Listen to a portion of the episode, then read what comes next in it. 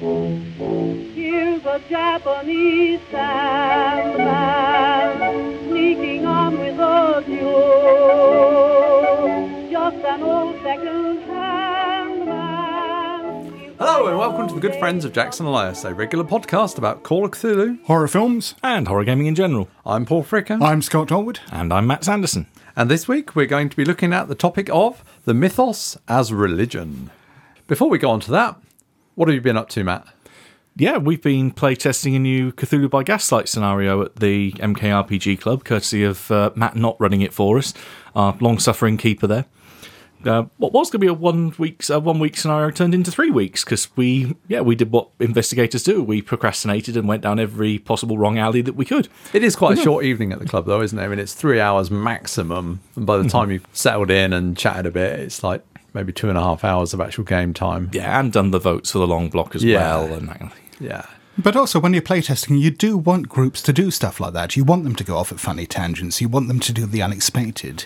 I think a, a nice, short, neat playtest would probably have been the worst possible thing that could have happened. Oh, yeah, true. There is, there's definitely that, and we we did come up with some inventive ways to get round all of the bad shit that was going to be thrown at us. So, earplugs, they're wonderful things. And this is for a forthcoming Chaosium book, right? yes, indeed, it is. So I'll be look, looking forward to seeing that in print and seeing how they've, uh, yeah, how they've taken taken our feedback on, on various parts. Do you think your your your playthrough might change some things? That's definitely definitely brought up a couple of research points. Okay, Oh, that's good. That's good. And we're also progressing quite nicely on the Blasphemous Tome issue 3 now. Uh, we've had some cover art in, uh, which looks absolutely gorgeous. And uh, I think by the time this episode goes out, we can probably put a mock up of the cover up on the website. So oh, almost certainly, yeah. One of the differences this time is that we're actually licensed by Chaosium, so we can actually include stats. So we're doing a proper. I was about to say Call of Cthulhu scenario, but we're doing a Pulp Cthulhu scenario this this issue. This Pulp Cthulhu scenario is your creation, Scott, and Matt and myself are adding a few bits in, but entitled A New Age of Wonders, a scenario set in the 1930s, America. I don't know if we need to say more than that. It's pulp action Yeah. and intrigue. Yeah, I've, run, I've run it at quite a lot of conventions, and it seems to go well. So yeah, it's it's nice to have an excuse to write it up. Hmm. And in a few days after this episode goes out, on the 2nd of December, there is Dragon Meet, the gaming convention that takes place in London. And as far as I know, all three of us should be there. So if you're also there, then please do find us and say hi. I can't believe that's a year again now. Almost. Fly flies round far It too does. quick. And of course, the other thing that happened recently was the annual Fricker Halloween party, which obviously we all attended. And, um, well, I, I don't know about you two. I, I've just about finished getting rid of the last traces of my costume now, a week late. Oh, that's a good point. I was going to say, where did all the green go? yeah, I, we'll, we'll post some pictures. Well, a picture. Yeah, yeah, a picture, because uh, happily I think only one exists. Yeah, I think so. Not many people took photographs that night, which was uh, surprising. But, but your costume caused real confusion, didn't it, Paul? It did. Is it a penguin? Is it a fish? No, it's Octoman. Yeah, I, I still really don't know what to make of that costume. At any point, Matt, did you look at that costume and think, that's an octopus? No, I think my initial reaction and my reaction throughout the evening was, what the fuck? You, I, I'm, I'm sorry, you look like a sequin dildo with eyes stuck in your forehead. What now or then? oh, yes. Okay.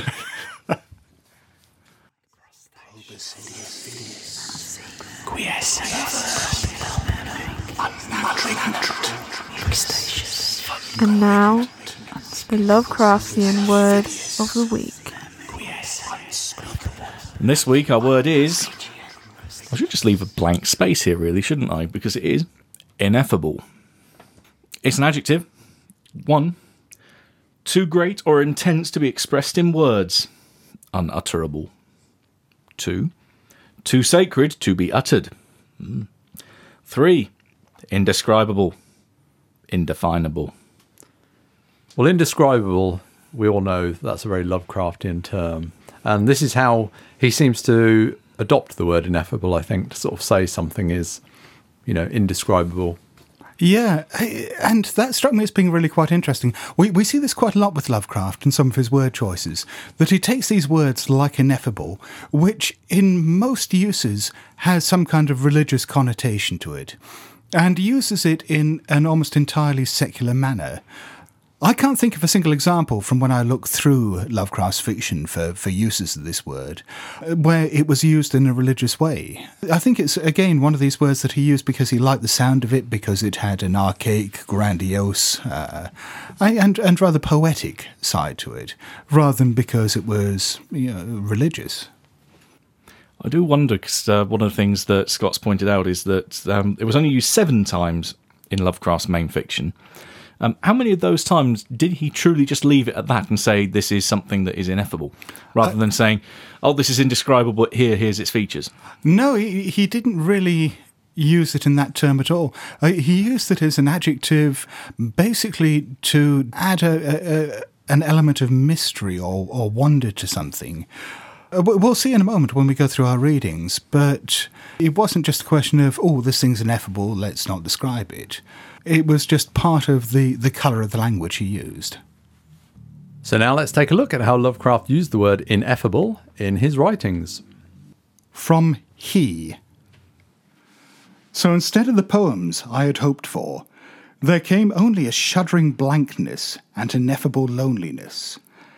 And I saw at last a fearful truth which no one had ever dared to breathe before. The unwhisperable secret of secrets. The fact that this city of stone and stridor is not a sentient perpetuation of old New York as London is of old London, and Paris of old Paris, but that it is in fact quite dead. Its sprawling body imperfectly embalmed and infested with queer animate things which have nothing to do with it as it was in life. and from At the Mountains of Madness. That seething, half luminous cloud background held ineffable suggestions of a vague, ethereal beyondness far more than terrestrially spatial, and gave appalling reminders of the utter remoteness, separateness, desolation, and eon long death of this untrodden and unfathomed austral world. and from the thing on the doorstep. This was the person who had driven my car through the night five months before. The person I had not seen since that brief call when he had forgotten the old time doorbell signal and stirred such nebulous fears in me. And now he filled me with the same dim feeling of blasphemous alienage and ineffable cosmic hideousness.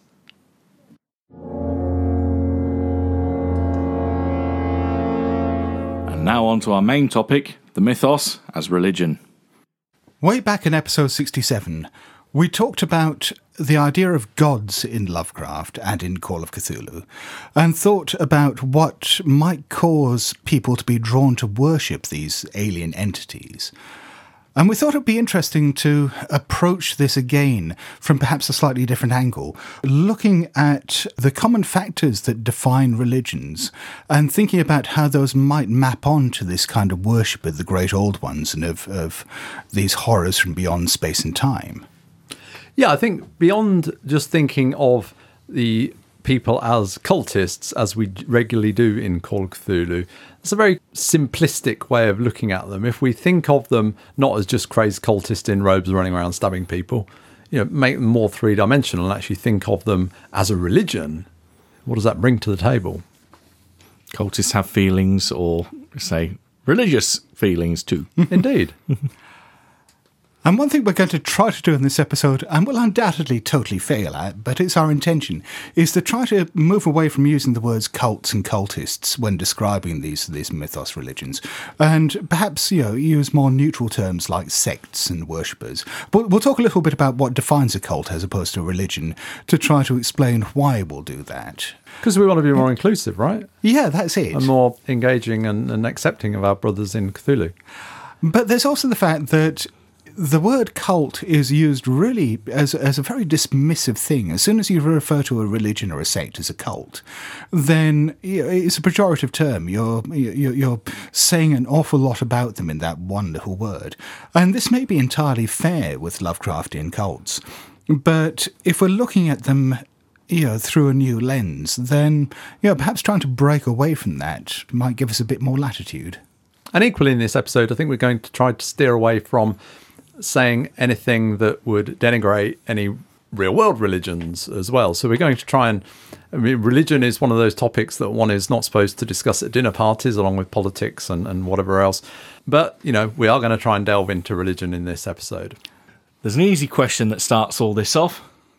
What is religion? Oh, we could fill up the next hour just trying to define this.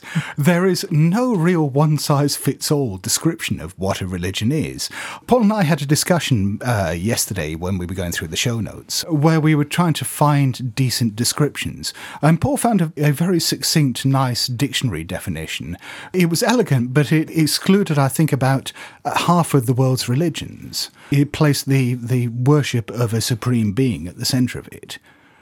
Religions are far more complicated than that. I mean, there are religions that have got no deities in them at all, like uh, Buddhism. There are uh, polytheistic religions. There are animistic religions. But if we're to discuss the mythos as a religion, I suppose what I was driving at was that we need to have some sort of consensus on what the term is religion that we're actually going to use, what we mean by that. Yeah, and the best definition I found, or rather the most inclusive one, was uh, one that uh, another website had quoted as being from Wikipedia, which doesn't actually seem to be on Wikipedia anymore, but is still a fairly elegant description. A system of social coherence based on a common group of beliefs or attitudes concerning an object, person, unseen being, or a system of thought considered to be supernatural, sacred, divine, or highest truth, and the moral codes, practices, values, institutions, traditions, and rituals associated with such belief or system of thought. My God, that's almost as long as a Lovecraft sentence. It is, yeah. Except it's got Yeah. more commas. And I'm sure even with that attempt to cover all the bases, you could, if you put your mind to it, find at least one, you know, real religion out there that doesn't fit that. But what common things do we think in terms of what our discussion are common to a religion? Yeah, I- as they say, you know, common system of beliefs or practices, I, I think seems to be at the core there. One of the major world religions is Buddhism. And as I mentioned before, I mean, that doesn't really fit the mold of a lot of what we think of as religion. Especially considering there's so many different variations of it as well. Yeah, and that really complicates things because there are versions of Buddhism that are, you know, animistic, that are deistic, but you know, at its core, it's fundamentally a philosophy and a series of practices. I think what you just said there about there being lots of different branches of Buddhism, I think we see that in pretty much every religion. There are lots and Oh, yeah. lots of varieties of Christianity, of Islam, of, well, certainly of the major religions and probably even the, the, the lesser widely known religions. That's something we should probably think about in terms of the Cthulhu cult. We tend to think of it as this big one cohesive thing. Would it be? Probably not. Probably lots of little branches, all disagreeing with each other. But there are plenty of, of common factors like this that define uh, religions or different aspects of religions. And what we've done for the second part of this discussion is broken those down. Um, our goal is to examine at least a fair number of them and talk about what they might represent in, in a mythos context. We've mentioned a word that we said we want to steer away from a little, but cult and religion. What's the difference? Yeah, I think we do have to address what a cult is. And it's a word that now I think is largely seen as a negative term, a pejorative term. Uh, if somebody's religion is, is termed as a cult, then they're not going to take to that very kindly, I think. But that pejorative use of the word cult didn't really come until the 20th century, because before then you had, I mean, for example, cults within Catholicism that were uh, uh, organised around certain saints, and this wasn't considered to be a bad thing. Um, this whole idea of, you know, of cults being these you know small insular little units filled with mad people is, I think, largely a 20th century um, uh, concept. It does seem that there's a certain progression over the course of time, numbers, and so forth to say that you start as a cult and eventually grow up to become a religion. Yeah, and there is a, a- quote that I came across, and I couldn't find an attribution for it, but which sums it up very nicely, which is A religion is an old cult, a cult is a new religious movement. The word cult also suggests a smaller subset within a broader society that suggests that the cult is somewhat outside of the regular society. So there's the, the established religion, and then there's this cult up the road. You know, Count, that- counterculture in a way. yeah, I think so. Yeah, both social isolation and uh, a form of, I suppose, dogmatic isolation that they believe fundamentally different things than the larger society. There's a certain intenseness as well that's kind of associated with cult. Religion you see as, oh, it's all nice, sit down in a church or other place of religious worship, everything's quite laid back in a sense. But cult is more intense, more. Well, I think you're speaking from a very church England point I. I- I- I was, I was about to say if people couldn't tell by your accent that you were English, that would give you away. Because yeah, I, I think there are plenty of, of churches and and mainstream religious temples around the world which are really quite fervid in their worship. Uh, so yeah, that whole idea of sort of sitting there politely and quietly during the service, that's that's about as English as you get. playing cards at the back of the church hall. There's also an issue of size, a bit like as Paul said that you've got the the religion that dominates the town and this small little group out on the um, out on the outskirts or in the suburbs. That there's definitely a matter of size here. Although the Cthulhu cult, as per Lovecraft's original original text, is this vast conspiracy that spans the globe almost. But is it loads of people? There, are, there. It's dotted around the globe, but I'm not given the impression that it's a huge cult. yeah, It's been around a long time, and It certainly doesn't seem to be a small, isolated thing, but No. yeah, I mean, th- this may be something we can come back to later. But yeah, i- i- is there one Cthulhu cult, or is it like lots of different cults that share common uh, beliefs and and common values and practices? Uh, it's it's difficult to say. typically a cult has a cult leader. So somebody who's very charismatic, who carries the cult forwards, and there's a, a hierarchical structure within the cult. And quite commonly, when this charismatic leader dies, there's a, a schism within the cult. There's a division. There's a, a reformation of the cult. Um, such things have been sort of common uh, among numerous cults that we've seen in the 20th century. And this may be the point at which the cult almost becomes a religion as well. That once it moves away from being that cult personality, then it has to adapt and change and perhaps, you know, start getting some of that respectability that, that makes it more of a mainstream religion. I think there's also the perception that in cults there is much more of an emphasis on social control, controlling every aspect of the lives of their uh, their followers. Uh, there being harsh penalties for heresy, blasphemy, apostasy. We do see this in you know in world religions, but it is perhaps more of a feature of cults. It's certainly, you know, not the case that every world religion, you know, stones its apostates.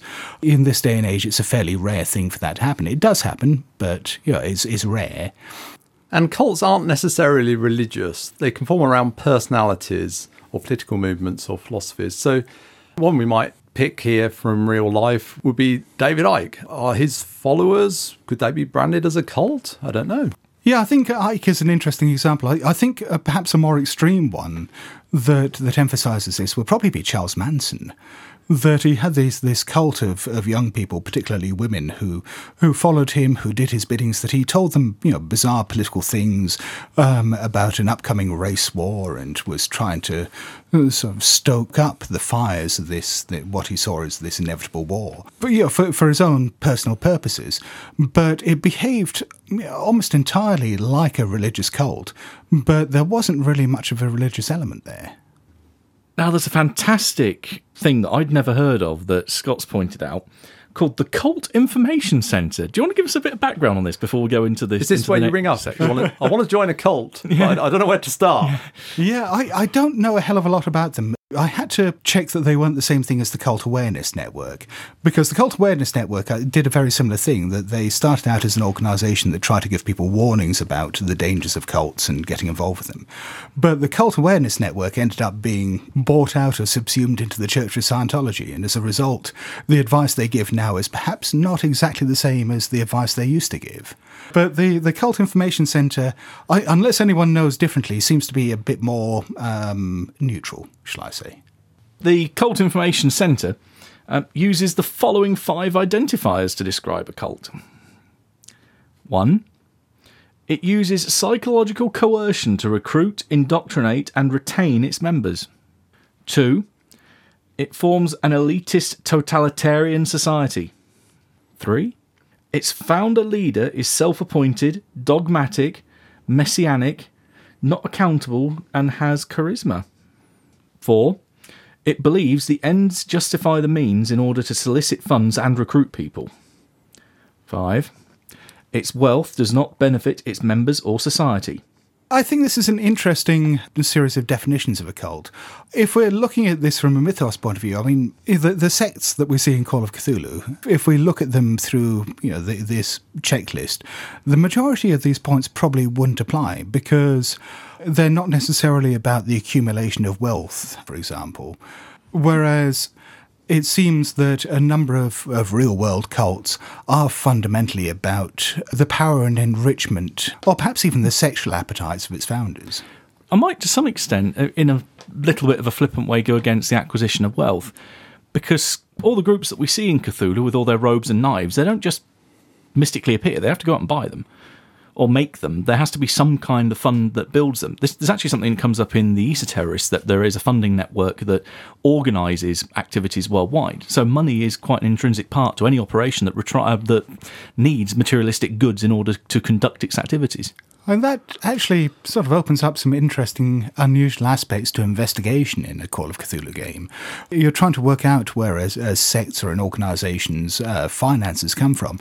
You could almost end up with an investigator group that takes on the role of uh, the IRS in, in the Capone case, where you know, they, they're trying to save the world not through Tommy guns and dynamite, but through accountancy. They get Cthulhu through tax evasion. I, I'd say really it probably counts as an offshore tax haven. I think real world cults are such a rich vein of inspiration for Call of Cthulhu, though, that we should probably come back to that in a, a later episode, taking some examples of, of real cults and talking about how we can base Cthulhu cults on them or take aspects of them and, and use them to make our games more interesting. But that, that's not really what we're going to try to do this episode.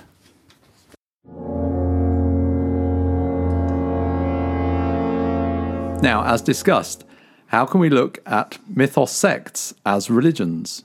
Well, first of all, do we actually see the, the sects in Call of Cthulhu and in Lovecraft as being religions?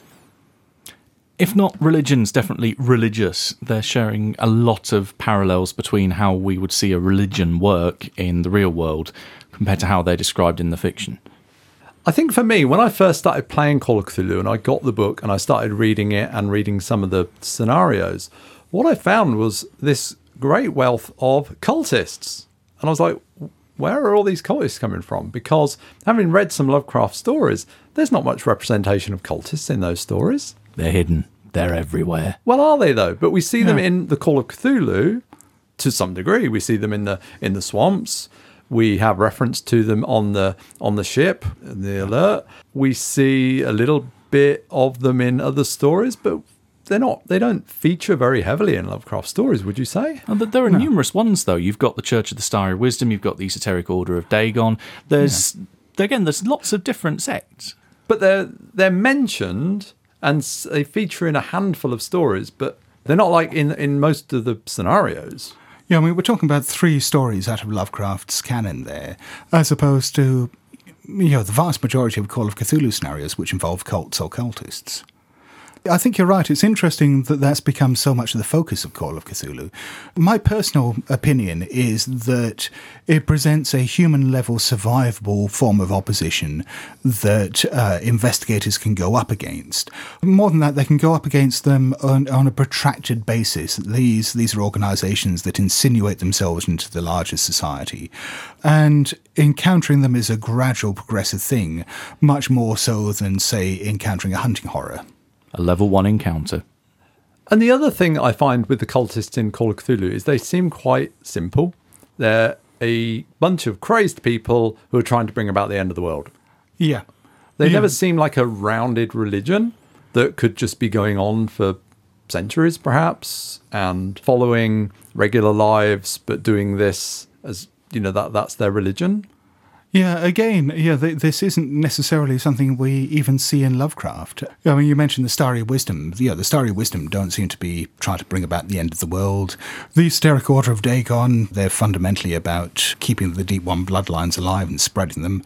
Even the Cthulhu cult, they don't necessarily seem to be trying to bring about the end of the world. They're, Paving the way. yeah. Well, uh, they're keeping the exposure of Cthulhu secret, really. That every everybody who finds out about it seems to meet a bad end at their hands. Yeah. Their objective seems to be one of secrecy, but at the same time they're kind of the custodians of the knowledge and eventually when the stars come right they they will seek to open the portals and, and so on and help Cthulhu from his tomb.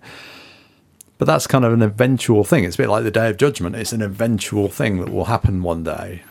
This whole idea of cultists just being a bunch of mad people who get together and summon up monsters and gods does seem to be very much a Call of Cthulhu thing. What we have in mind is that next episode we'll do a follow up to this where we build upon some of these ideas and look at particular cults or you know, the, the cults that come out of Lovecraft and try to find ways of, of reinventing them, of presenting more rounded, more interesting cults. But I think, you know, for this episode, what we're going to concentrate on for the rest of it is looking at these different aspects of religion and how they might inform such a thing, giving us the groundwork for that, that subsequent discussion. Now, looking at the parallels between regular religions and the sects of the mythos, one of the key things that a lot of them share, not necessarily all of them, but a lot of them have a certain degree of faith that there is a belief without necessarily proof of existence of what they're worshipping. The, the thing that gets me with faith, and specifically in connection with the mythos, is that a lot of these sects many of them will actually meet the things that they're worshipping, such as they will call down Yog Sothoth from the sky, they will raise Dagon from the depths. They see and they know and they have tangible proof that this thing exists. Where does that line get drawn between faith in something they don't know about and something they can reach out and touch?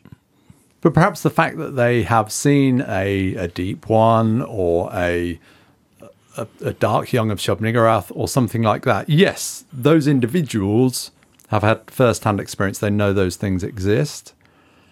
But still, their faith in what their destiny is or what's going to become of them or in the wider cosmos. There are people who would testify to having witnessed angels. Do they still have faith? Hmm, I'd question that if you still have faith, then there must be a certain degree of questioning. Do they believe what they've actually seen as an angel? If they still have faith, in inverted commas, wouldn't that just turn into belief or categoric proof of their existence? Well, no, because I mean, let's take perhaps a you know a slightly different example: near-death experiences. So you have someone who has died on the operating table or in a car crash, who has gone through that white tunnel. They've seen their loved ones at the other end. They've had some experience of the ineffable or the divine there, but they've been resuscitated, brought back, and they believe that they have seen proof of the afterlife. I would have thought for most people, there's always going to be that that element of doubt of, you know, did that really happen? Was that just a, a, neurological or chemical reaction in my brain? You know, certainly other people may tell them that, and that may introduce an element of doubt. Is not something that they can pick up and show to other people and, and offer as categorical proof. I would have thought perhaps a lot of encounters with the mythos might be like that. That yes, you're told that you know Cthulhu sleeps beneath the waves, and for proof, you're you're taken to the esoteric order of Dagon, and you you meet a deep one. But you know, without taking that deep one round and introducing it to your friends, you, you might go home afterwards and sort of say, I've seen the light, I, I understand it all now. And then people, you know, start sort of saying, know, are, are, you sure it wasn't just a guy in the suit? You know, did, did, did they slip you some LSD? Did you hallucinate the whole thing? Are, are you absolutely sure it was real? Yeah, that's still that that individual person who has had that experience has still seen what they've seen.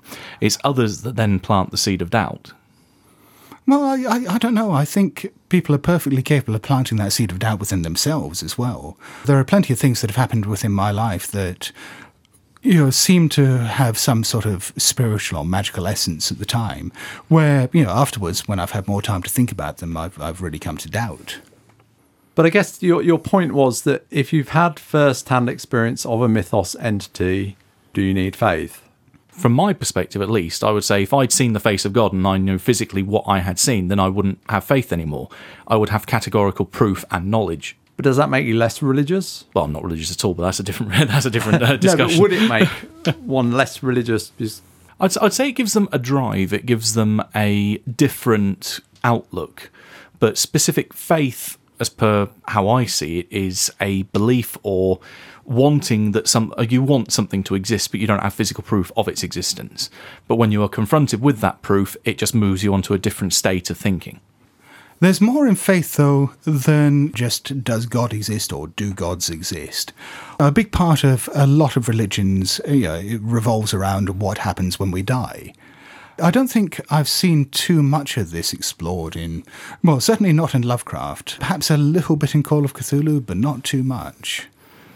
I think the only real aspect of what happens after you die is addressed with uh, dream the Dreamlands, specifically that some dreamers of particular skill, um, that when their earthly shell dies, they can project their consciousness into the Dreamlands and live on there, or perhaps turn into ghouls for, um, on a somewhat tangential aspect. That that's more of a physical transformation.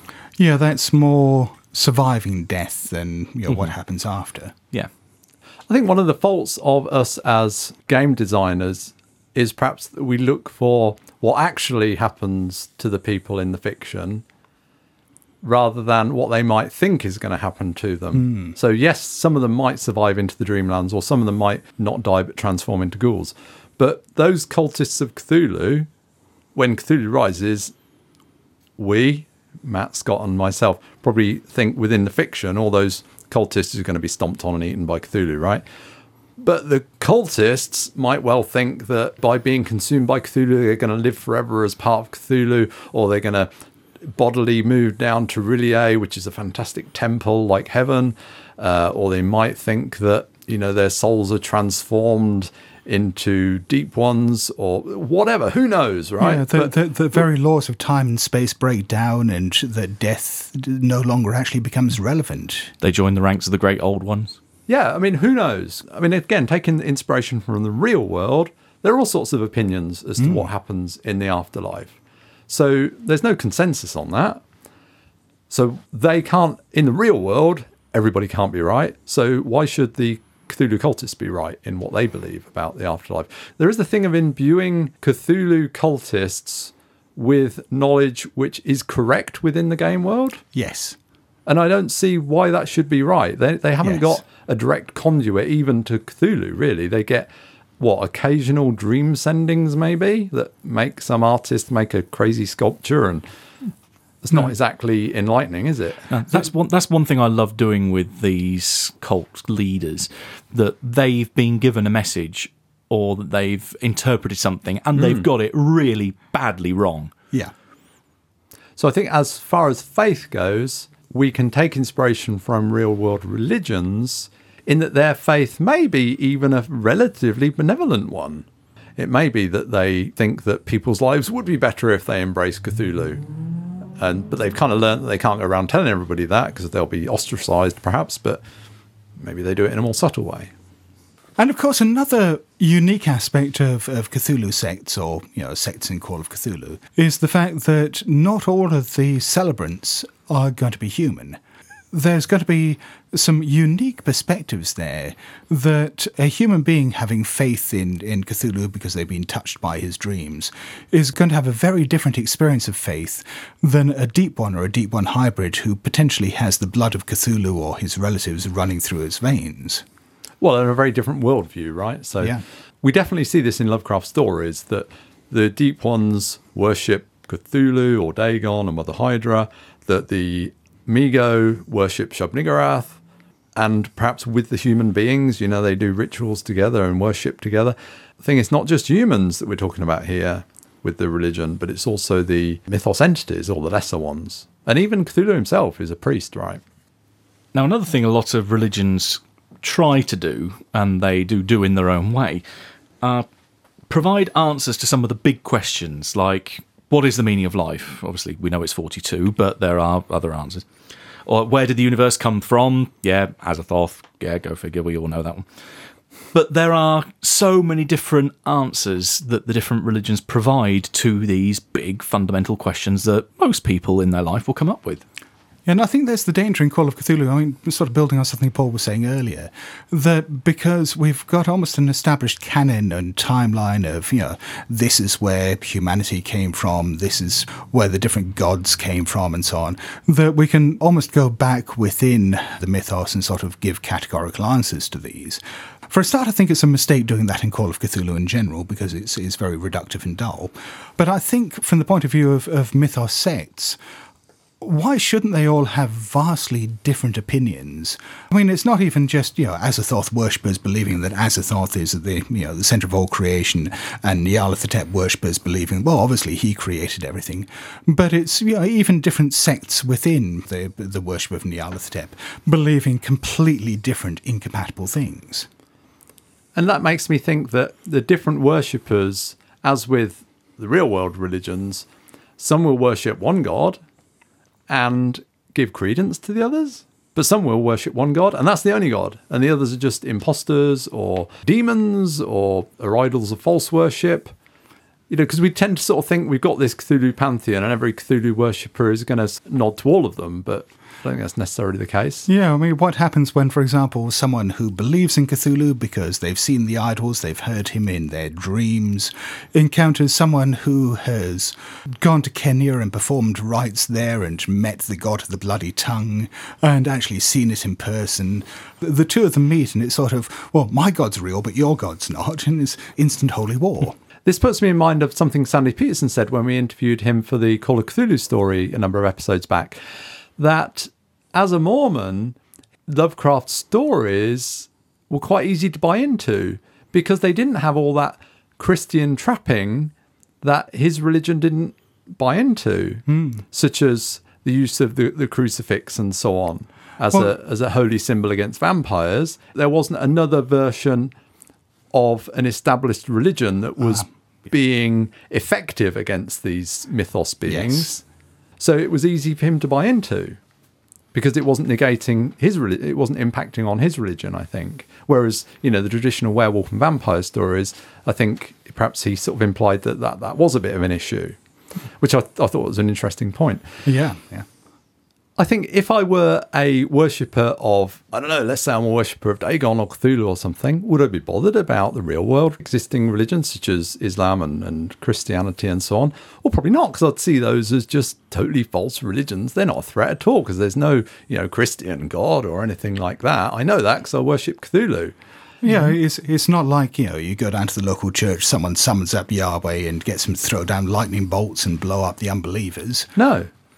But down the road at the local uh, cult of Shub-Niggurath, then maybe that might happen. Ah, yeah. I mean, they are a threat. I mean, if I if I do credit the whole Cthulhu pantheon, yeah, maybe those other cults actually, you know, interfactional kind of cult warfare could be pretty active. I think.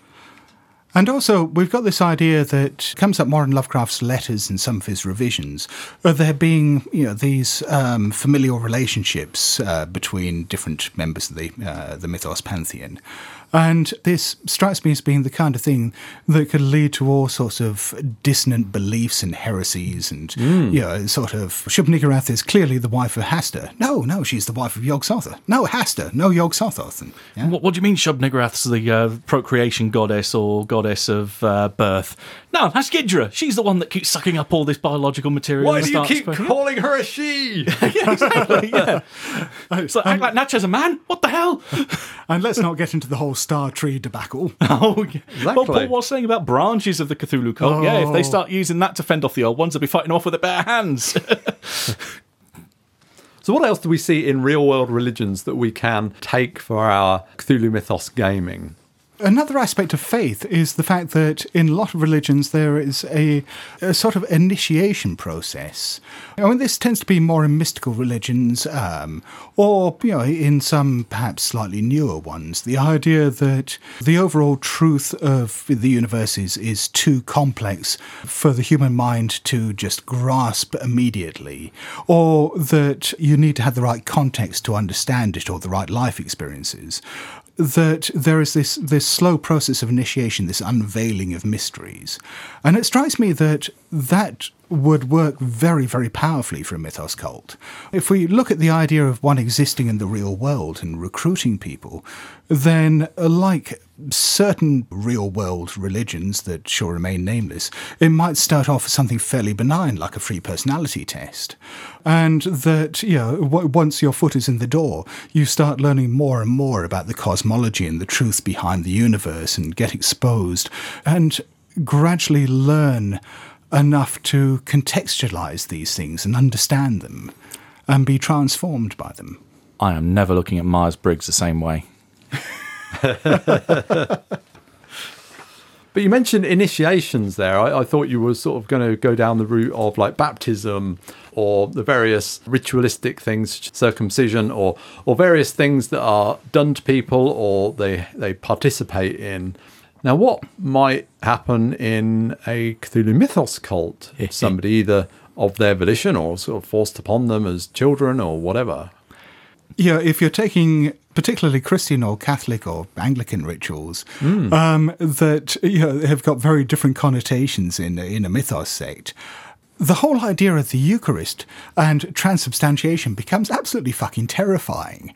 You're bringing something alien within yourself and letting it transform inside you and letting it transform you as part of your sacrament. But there are all sorts of rituals that people uh, go to their, their churches or their, their temples to participate in. They're obviously ones of worship and devotion, but there's all the major life events that make up human existence that religion tends to give people a lot of structure for in their lives. I mean, even those of us who you know, aren't believers still end up going to church uh, or churches an awful lot for things like weddings and funerals and baptisms.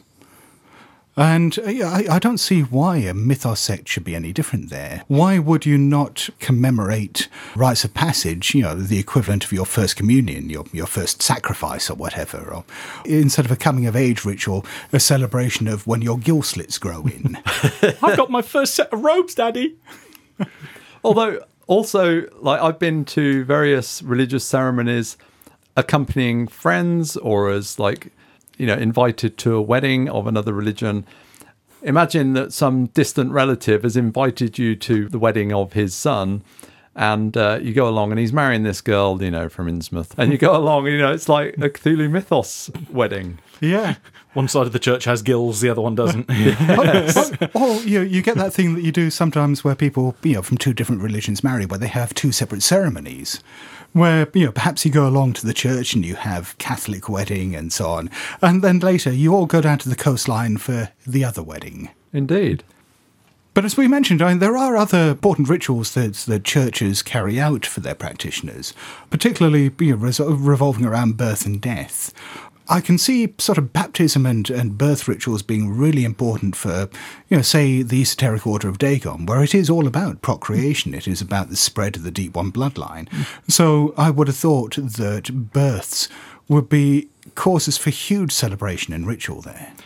And the cults or the worship of Mordiggian in um, the Charnel God, the Clark Ashton Smith story, um, says there are very specific rituals that must take place when anyone dies in Zul-Bha-Sair. The body has to be taken to the Temple of Mordiggian, no exceptions. And I can see all sorts of weird funeral rites evolving within mythos sects, sometimes for practical reasons, that perhaps you know, you're worried about the bodies coming back afterwards. Maybe there are things growing within them that, that should not be allowed to walk around. In which case, yeah, there may be proper rites for disposing the bodies just to make sure they stay dead.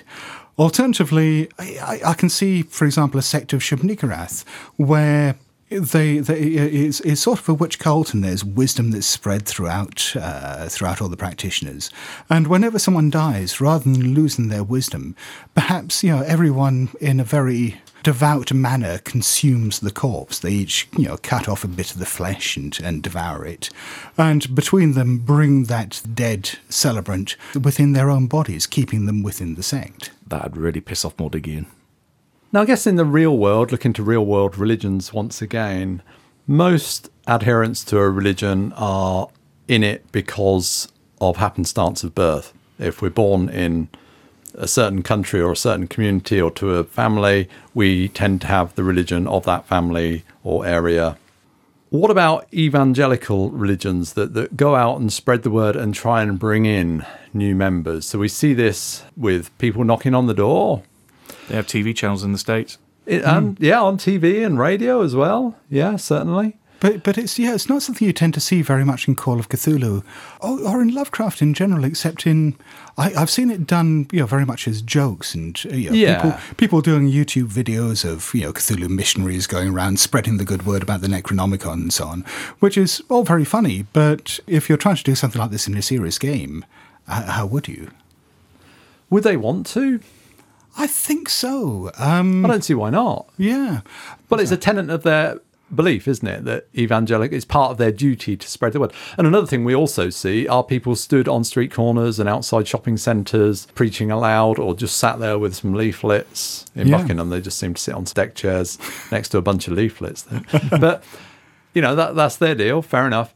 I don't know. I can't. I'm not sure if I'd imagine the Cthulhu cult doing that because we kind of see the the members of the Cthulhu devotees taking that much more secretive stance, like we talked about with modern day cults. Well, this is, goes back to what I was talking about a few minutes ago with uh, the slow unveiling of mysteries. That perhaps an evangelical form of a Cthulhu sect would use false fronts or, you know, at least just dangle little bits of what they're about. I could see, for example, the Esoteric Order of Dagon or something like them presenting themselves as being, you know, all about nature. It's almost like a new age religion that, you know, you're becoming one with the sea, you're becoming one with all the life that's out there. You're getting back to the roots of where all life came from, there out in the water. It's only after you learn more and more of the mysteries that you might even hear the word Dagon for the first time. And of course, there are other forms of community outreach that churches and religious organisations carry on. Uh, there's missionary work, and um, the the one that I keep coming back to, and there's an organisation called Narconon. It is along the same lines as things like Alcoholics Anonymous and uh, Narcotics Anonymous. It's a self help program uh, for people with drug dependency issues. It's also run by the Church of Scientology and is used as a fairly aggressive recruitment uh, tool. It wasn't until fairly recently, I believe, that, that the church was even that open about their involvement with the group. They they sort of kept a remove. It, it, it wasn't branded as being part of Scientology. You know, it was its own thing. But coincidentally, once you were there for a while, you learn, you started learning a bit more about Scientology. Hmm. And yeah, again, I can see mythos cults perhaps recruiting in similar ways. Well, I can see them wanting to target certain types of individuals. So people who've perhaps lost hope with the world as it is, people who've been through traumatic experiences, people who are down on their luck, and People so with on. mental health problems. Yeah. Yeah. One might raise the issue of brainwashing. You know, whether that's a credible term or not, but it's perhaps one that we could certainly apply within the game. And there are a number of techniques that cults use, um, real world cults, to indoctrinate and, and recruit people. This is a fairly big topic, so I won't go into it now. But when we do an episode later on cults, then you know, th- this is something we will delve into. There are a number of you know really tried and established techniques that just downright work for indoctrinating people. Yeah, involving things like sleep deprivation and social isolation and what's called love bombing, which is just giving them lots of constant positive reinforcement and letting them know that they're part of this new community. And, you know, all, all of these things really work for changing someone's mindset in a very short period of time. Your hair looks nice today, Scott. I was trying to love bomb him. Beard looks silky. It was so It's- nice when it was green. Another part of evangelism, of course, is missionary work. Well, oh, I mean, the idea of going out into you know, other communities and taking the word out to them. And it strikes me that a lot of mythos sects are effectively alien ideas and beliefs that you know, non human missionaries have almost brought into the human world. Again, this might be a contentious way of looking at it, but this has been a way of establishing cultural dominance. That if you're going as a colonial power into a, a new area, getting the the local people to follow your beliefs, to abandon their old ones, to you know then become part of your religious power structures, gives you a very tight degree of control of them. Hmm. And it it almost strikes me that you can look at mythos sects as a form of alien colonialism coming here and and colonizing the minds of human beings. Now, one thing I'm very envious of, especially when looking at the various mythos sects, is that there are some pretty wonderful places that you could get to go on a pilgrimage. You could get to go to the court of Azathoth, you could get to fly off on the back of a Byakhee to Yuggoth, you could end up wandering into Carcosa and having a good long dance at the court of the King in Yellow. You've got all these wonderful places where these beliefs have their origins from. They come from a physical, tangible place. Now, in the real world, you've got pilgrimages to Mecca, you've got pilgrimages to Jerusalem, or to, uh, in relation to individual saints. You could go to particular places where there are either um, parts of them are known to be buried. There's loads of examples. Yeah. yeah. I, and actually, that's an interesting thing that pilgrimages serve a number of different purposes in mainstream religions.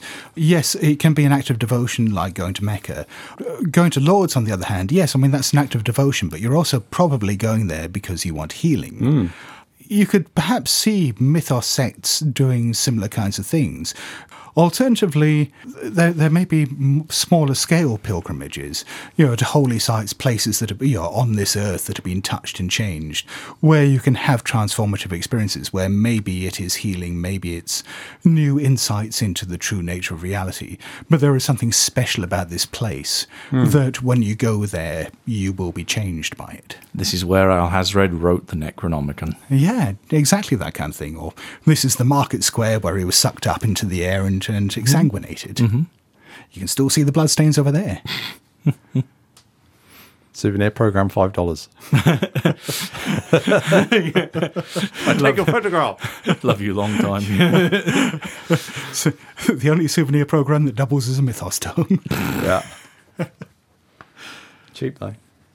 and I suppose if you had um, a religion that some of the holy sites were in the dreamlands, then you know, the, the pilgrimage wouldn't even necessarily have to be a physical one. That it could be you know, done through dreaming or you know, through astral projection. oh, the, the big one there and the obvious one is Kadath. Yeah.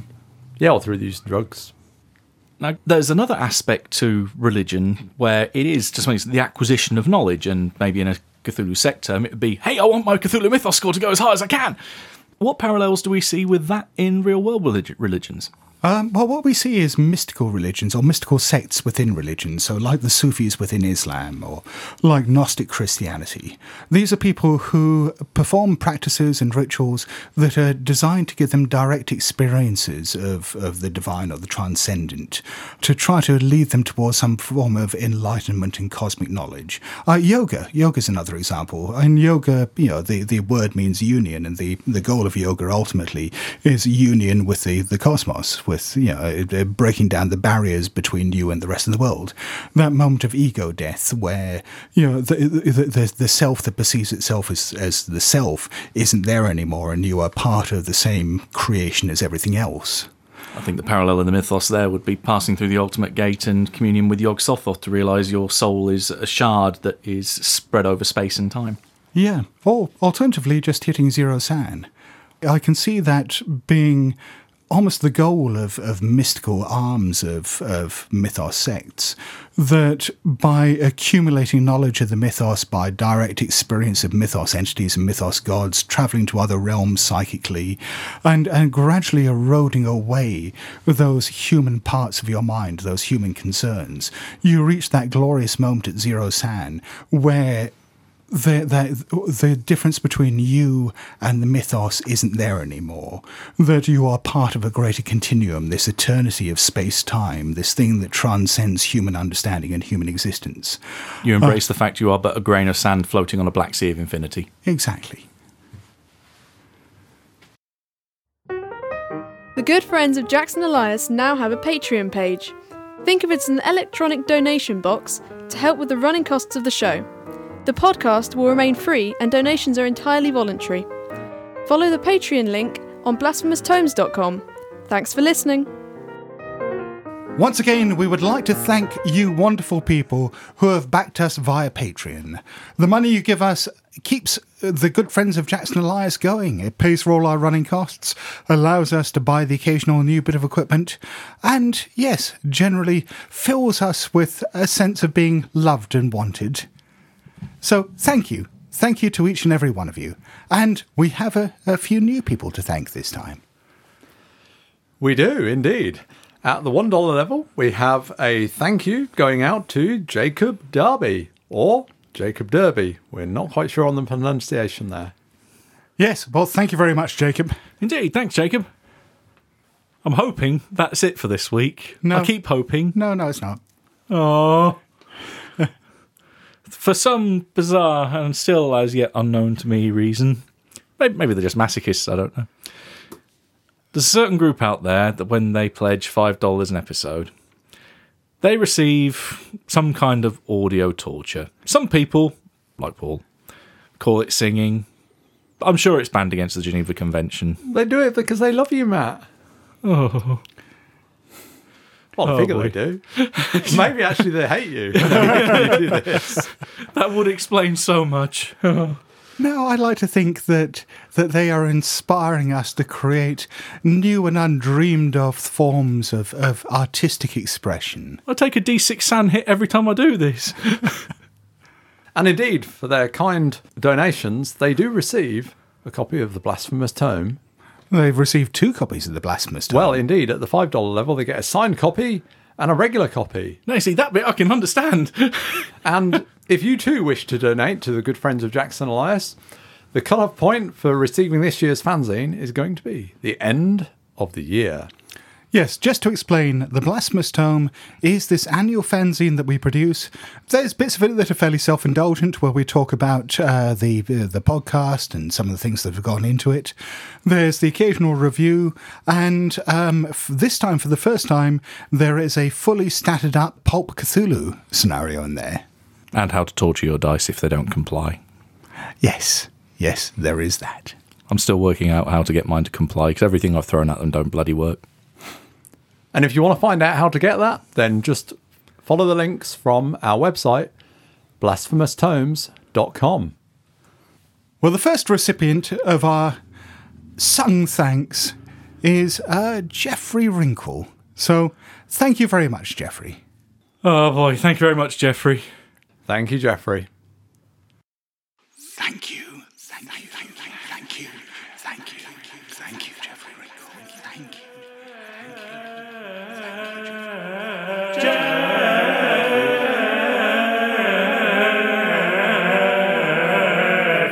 Many thanks, Jeffrey Wrinkle.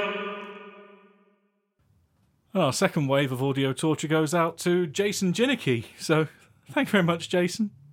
Thank you, Jason. Yes, thank you, Jason.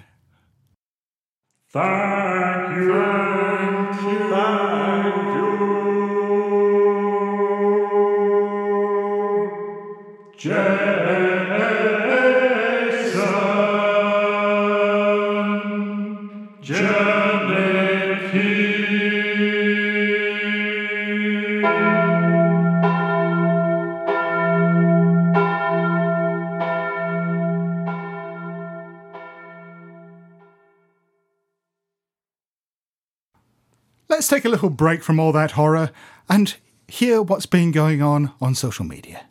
Yes, our old friend Frank Delventhal over on G Plus has commented on our episode about the shunned house. He says, The idea about the mist, the people who breathed in the greenish, misty vapours, have taken up both personalities, some of the thing and also a bit of the victims, so they have a battle in themselves. Sadly, none of them are their own personalities. Yeah, I like that idea. That could almost be the the opening of a Call of Cthulhu scenario. That you have encountered something like the the creature in the shunned house. Maybe you're even the ones there who did battle with it. You you've poured the sulfuric acid down there. You've destroyed it. All these vapors have come up, but you've just breathed in some of its memories. And then the following morning, you have all these people who were consumed perhaps a hundred, two hundred years ago, sort of waking up in different bodies in a time they don't recognise. So every time that you look at your elbow in the mirror, you just scream and take a san hit. But you've got a flamethrower, so it's all good. You can combat it. I was going to say, good job they got a flamethrower, right? yeah, but they're from a couple of hundred years ago. They wouldn't know what a flamethrower was. no, but the people who did the thing in the cellar.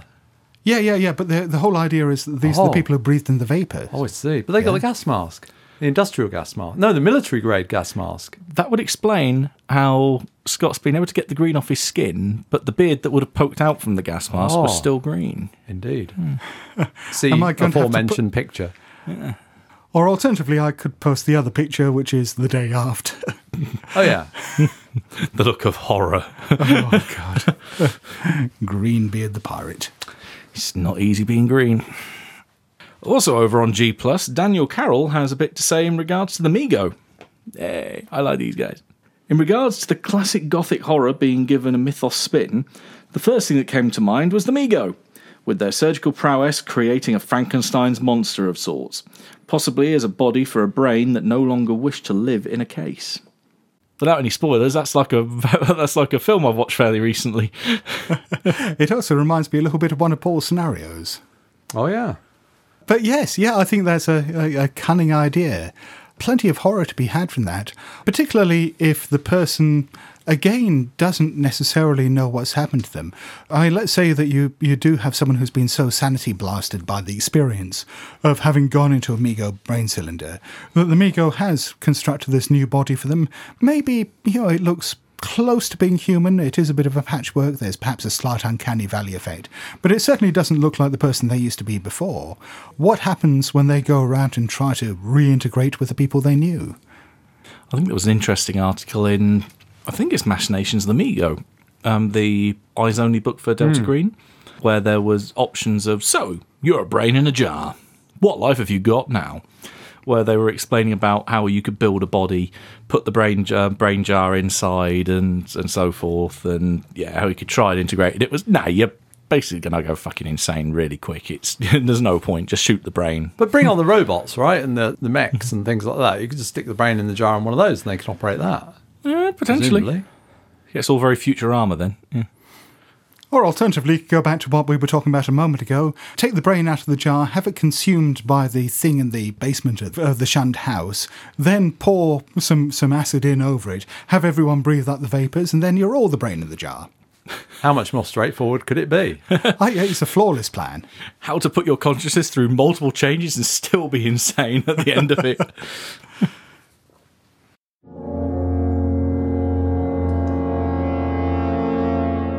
so to wrap up, let's have some final thoughts about the mythos as religion. Well, based on the discussion that we've had so far, do you, for a start, accept the fact now that, that mythos sects fit the model of a religion? And if so, based on, on what we've been talking about, how would this affect the way that you're likely to use them in your games now? I'd say they share a lot of parallels. I don't think they're necessarily explicitly the same thing, but you could draw elements from one and very easily put it in the other. And it also gives them a bit more of a human slant. It's something you can use to thresh out, I think, as Paul said, that third dimension, so that they don't necessarily represent all 2D cutouts of cultists in robes going around killing people with knives, that suddenly they have a lot more depth, intricacy, and believability to them. Yeah, I would agree. I think that the feeling of making them more convincing and real and rounded, as opposed to the very two dimensional thing that I often feel about the, the Cthulhu cultists, not giving them just short term goals for that scenario, sort of thinking of them having existed for tens of years or centuries, and perhaps that they're not necessarily going to wrap up with this scenario or campaign. Perhaps they're, they're going to be something that's going to exist for a long time. Yeah, I'm very much inclined now to think of, of mythos sects as being religions, certainly fitting the patterns of religion we've discussed. Because uh, religion is such a broad thing anyway that it's pretty difficult to come up with something that doesn't fit within that model. Yeah, as far as how it would affect how I'd use them in the game, this has certainly made me think a lot more about recruitment and about the way that someone might become a cultist in the first place, and also about the general effect that would have on their lives and the lives of the community around them. The fact that religions don't exist in isolation, they exist as part of a culture, they exist as part of a community. With a mythos sect, you know, that, that's going to lead to some very, very weird things as the kinds of things that people turn to a religion for are now served to them by something alien. So, in a nutshell, I think the mythos as religion is, for me, a pretty easy buy in. Oh, definitely for me. Yep. I, I think this is one of the few times we've all agreed on something. It's because the stars are right. Well, that's it for this episode. So, it's a praise Cthulhu from me. It's an enlightened cheerio from me. And it's a yeah, yeah, farewell from me. Hello? BlasphemousTomes.com.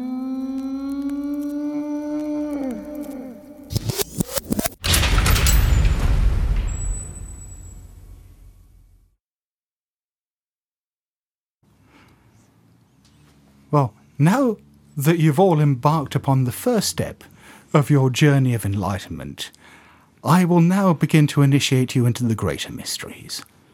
So this is where the brainwashing starts, yeah? Oh, it started a long time ago, Matt. About two hours ago.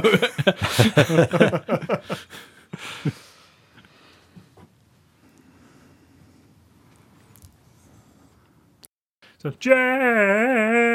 I'm not going to attempt that. Oh, think we should. Jason. Except it's Jeffrey. Ho, ho, ho. Ho, ho, ho. Ho, ho, ho! Nurse.